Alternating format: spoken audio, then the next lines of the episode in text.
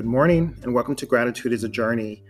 Uh, the past few days, I've been sharing excerpts from my book, 100 Days of Gratitude, and this will be my last one um, for the month of August and probably for a while. So here you go, number 54 from 100 Days of Gratitude. I am grateful for the power of no.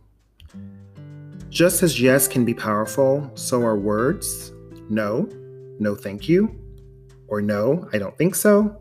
You get my point. When you have the disease to please, your yes is actually a no. In saying no, you're taking your power back. Be firm in what elevates you. So the bottom line is not accepting everything. You know, everything is not meant for you, and it's okay if you don't feel comfortable about something, saying, you know what, no, I don't think that works for me, but I appreciate it.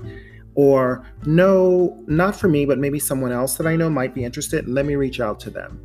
And a lot of people have a problem saying no, and then when they do it, they sh- they will hold resentments, they will hold uh, judgments, etc. Um, I'd rather hear a no than a yes that comes with conditions. You know, make sure your no's and your yeses come without conditions, and that it's just very clear. But once you say yes, dive all in. But once you say no, detach yourself you know? Don't say no and then do a little bit and a little bit and a little bit. So your no is not an affirmative. So understanding you know in many parts of our life no means no right? And in many parts of our life you know a lot of people are wishy-washy with their no's. Um, no's can be transformed of course if you are solid in a certain belief pattern and then something happens that shakes your belief to its core and like we're actually I don't believe this anymore. So that no can shift.